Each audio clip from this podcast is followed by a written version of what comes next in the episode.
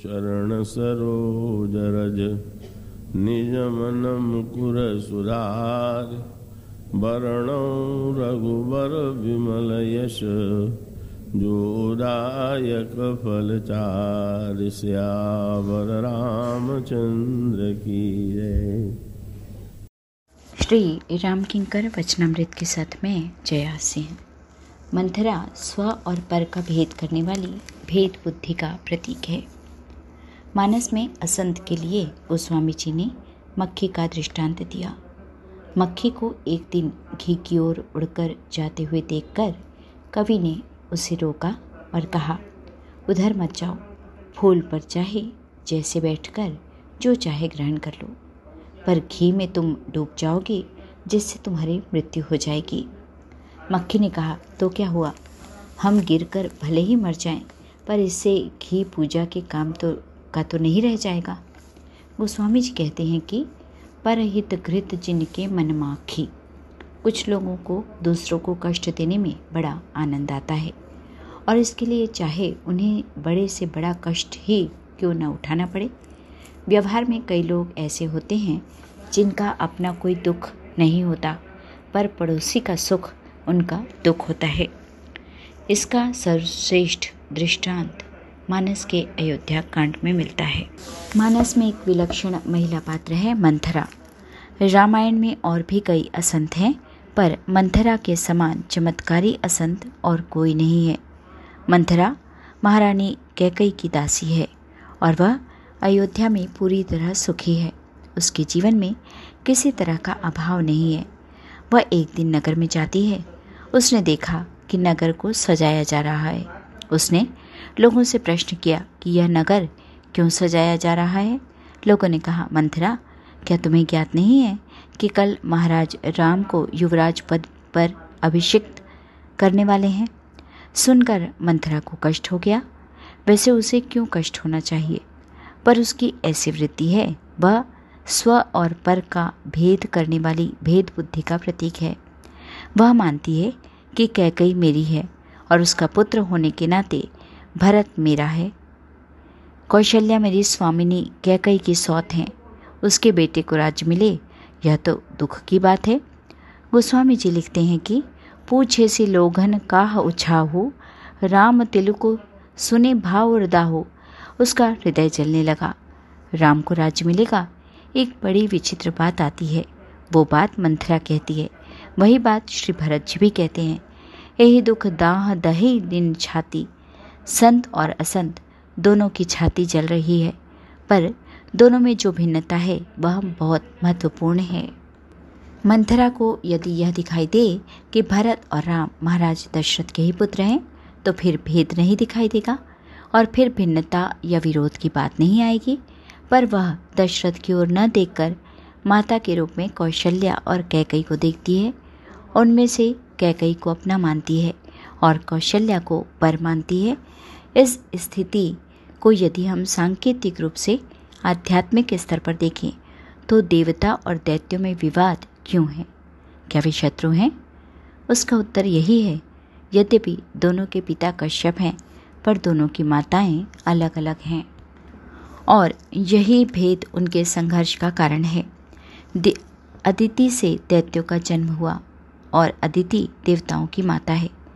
इस भेद बुद्धि के कारण देवता और दैत्यों में बड़ा प्रबल राग द्वेष है और सारे पुराण इनकी संघर्ष गाथाओं से भरे पड़े हैं।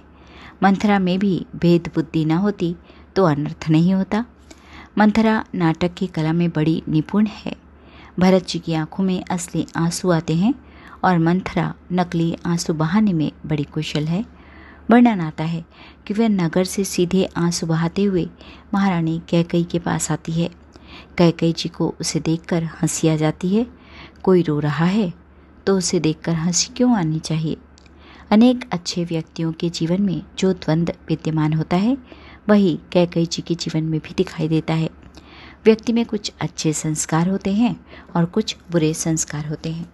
उसे कुमति और सुमति कह लें या अन्य कोई नाम रख लें। कैकई जी के जीवन में तात्कालिक प्रभाव तो अयोध्या का है, पर अंतरंग में अपने पिता कैकय नरेश का प्रभाव है। अयोध्या में व्यवहार में अपने पराय का भेद नहीं दिखाई देता। सब लोग परस्पर एक दूसरे से बड़ा प्रेम करते हैं। इस वातावरण में कैकई जी में भी यही गुण दिखाई पड़ता है। अयोध्या में मंथरा के प्रति अगर कोई सावधान रहता था तो वे थे श्री लक्ष्मण जी। उनको लगता था कि यह शरीर से ही कुबड़ी नहीं है, इसके भीतर भी टेढ़ापन भरा पड़ा है। समय समय पर उसकी ऐसी वैसी चेष्टा देखकर वे उसके, वे उसे फटकार भी दिया करते थे। ऐसे अवसरों पर वह रो लेती थी। आज कैकई जी ने जब उसे रोते देखा तो वे हंसकर कहने लगी, मैं समझ गई तुम कहाँ से आ रही हो। वे कहती हैं कि, दीन लखन सिख असमन मोरे, ज़रूर लक्ष्मण ने तुम्हें शिक्षा दी होगी। मंथरा बड़ी कुशल वक्ता भी है। भरत जी भी अत्यंत कुशल वक्ता हैं, पर मंथरा भी कोई कम नहीं है। उसके वक्तृत्व कुशलता देखकर चकित रह जाना पड़ता है। उसने बड़ी कुशलता से बोलना प्रारंभ किया। कहने लगी, महारानी, आप ठीक कह रही हैं। मैं क्या कहूँ? मैं तो ठहरी दासी, किसी पर ज़ोर तो है नहीं। मुझे लक्ष्मण क्या कोई भी शिक्षा दे सकता है? कैकई जी कुछ गंभीर हुई, पूछा, हुआ क्या? मेरा पुत्र राम कुशल से तो है ना? सभय रानी कहा, कह सी किन कुशलो रामू? कैकई जी का प्रश्न सुनकर मंथरा को छोड़कर कोई दूसरा होता तो बिल्कुल शांत हो जाता, क्योंकि वह जिनके विरुद्ध भड़काने आई, वे हैं, वे तो सबसे पहले उन्हीं का कुशल क्षेम पूछ रही हैं। कैकई जी भरत का नाम पहले नहीं लेती। भरत जी ननिहाल में हैं, पर वे भरत के विषय में बाद में पूछती हैं। वे पहले राम के विषय में पूछती हैं, फिर महाराज के बारे में पूछती हैं। और तब उसके बाद लखन, भरत और शत्रुघ्न का नाम लेती हैं। सभय रानी कह सी किन कुशलु? राम महिपालु, लखनु भरतु रिपु दमनु सुनी भा कुबरी रसालू इससे मंथरा को चोट तो बहुत लगी, पर वह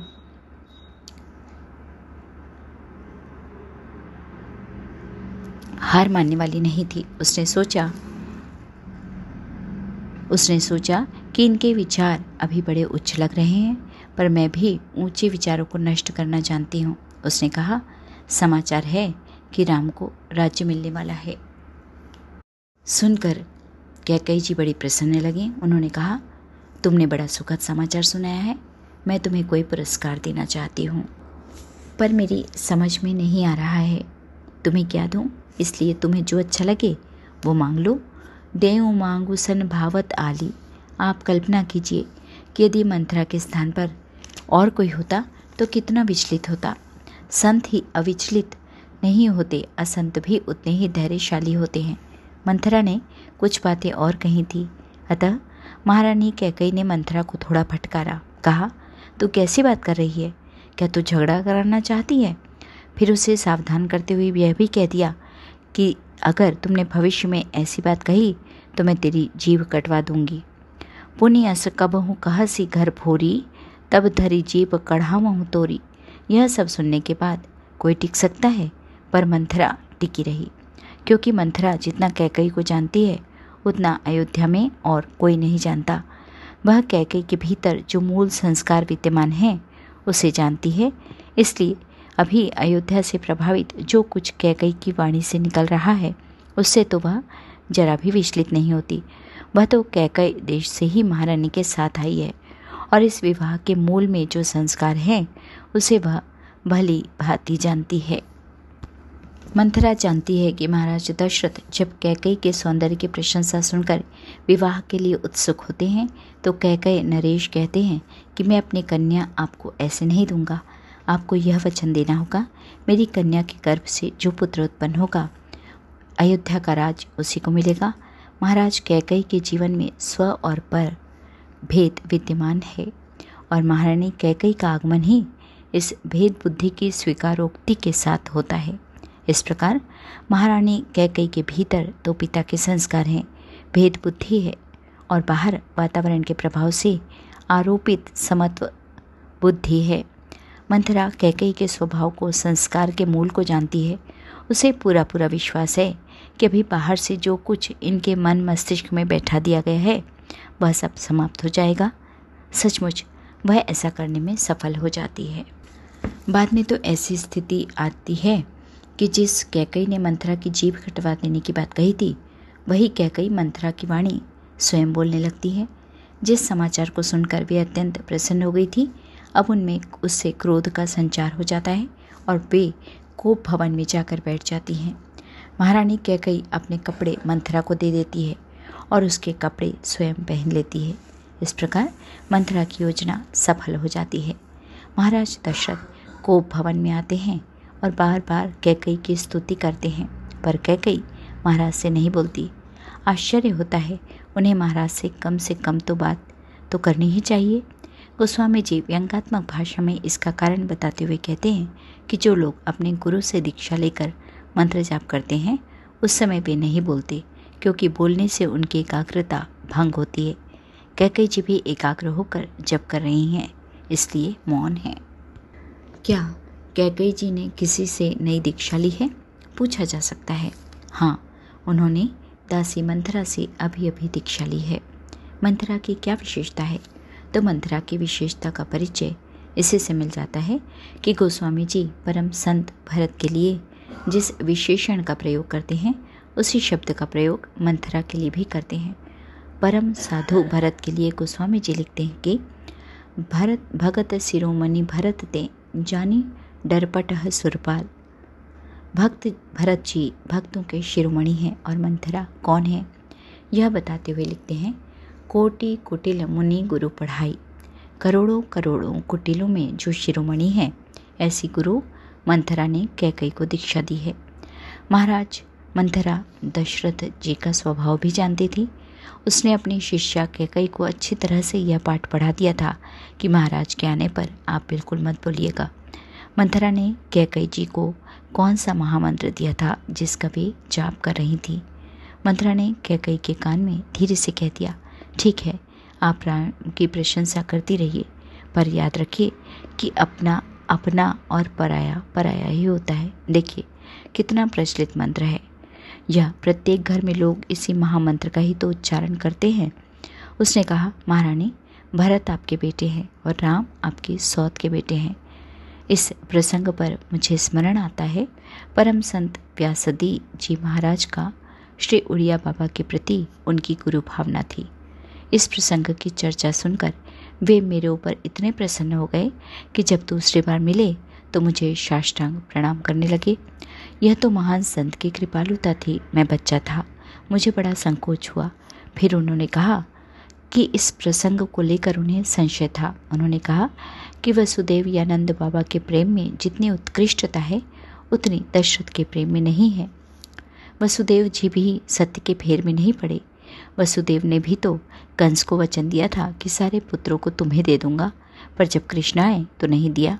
अब दशरथ जी सत्य के लिए राम को छोड़ देते हैं तो वे धर्मात्मा हो सकते हैं, प्रेमी नहीं। उन्होंने कहा कि उनके मन में यही बात रहती थी कि दशरथ जी को ऐसा नहीं होना चाहिए था। उन्होंने यह क्यों किया? आप देखेंगे कि मंथरा भी सत्य से परिचित थी। वह जानती थी कि दशरथ जी सत्य के लिए सब कुछ छोड़ सकते थे। पर वे सचमुच जितने बड़े सत्यनिष्ठ थे, उससे बड़े प्रेमी थे। क्योंकि वे राम के लिए सत्य को भी छोड़ सकते थे। इसलिए मंत्रा ने कैकई जी को समझाया कि महाराज दशरथ जब आएँगे तो वे यही कहेंगे कि मैं रघुवंशी हूँ और रघुवंश में सत्य की मर्यादा है। रघुकुल रीत सदा चली आई प्राण जाई पर बचन न जाई। पर उनके ऐसा कहने पर भी आप मौन ही रहिएगा। उसने सावधान कर दिया कि वे सत्य की चाहे जितनी दुहाई दें, पर जब राम के वनगमन की बात आएगी तो बिल्कुल सत्यवादी नहीं रहेंगे। फिर उसने बता दिया कि कब बोलना है। उसने कहा कि, भूपति राम शपथ जब करें, तब मांगे हो। जही बचन न टरें। महाराज, जब तक राम की शपथ न ले लें, तब तक आप अपनी बात बिल्कुल मत रखिएगा। शपथ के विषय में यह धारणा है कि अपने किसी प्रिय पुत्र अथवा जिसकी भी शपथ ली जाती है, यदि झूठी शपथ ले ली जाए तो उस प्रिय पात्र की मृत्यु भी हो सकती है। इसलिए ऐसी अनिष्ट की आशंका के कारण कोई भी व्यक्ति अपने प्रिय की शपथ नहीं लेता। आजकल लोग यद्यपि इस भय से मुक्त हो चुके हैं, पर उस समय यह धारणा बड़ी प्रबल थी। मंथरा कितनी चतुर और कुटिल है। उसने कैकई को समझाया कि राम की शपथ लेने के बाद महाराज को आपकी बात माननी ही पड़ेगी। व्यासादी महाराज ने जब यह बात सुनी तो वे बड़े प्रसन्न हुए, क्योंकि इससे दशरथ जी को जो कम प्रेमी मान लिया गया था, इस भ्रांति का निराकरण हो गया। जय सिया राम। चरण सरोज रज, निज मन मुकुर वर्ण रघुबर विमल यश। जोदायक फल चार श्यावर रामचंद्र की जय।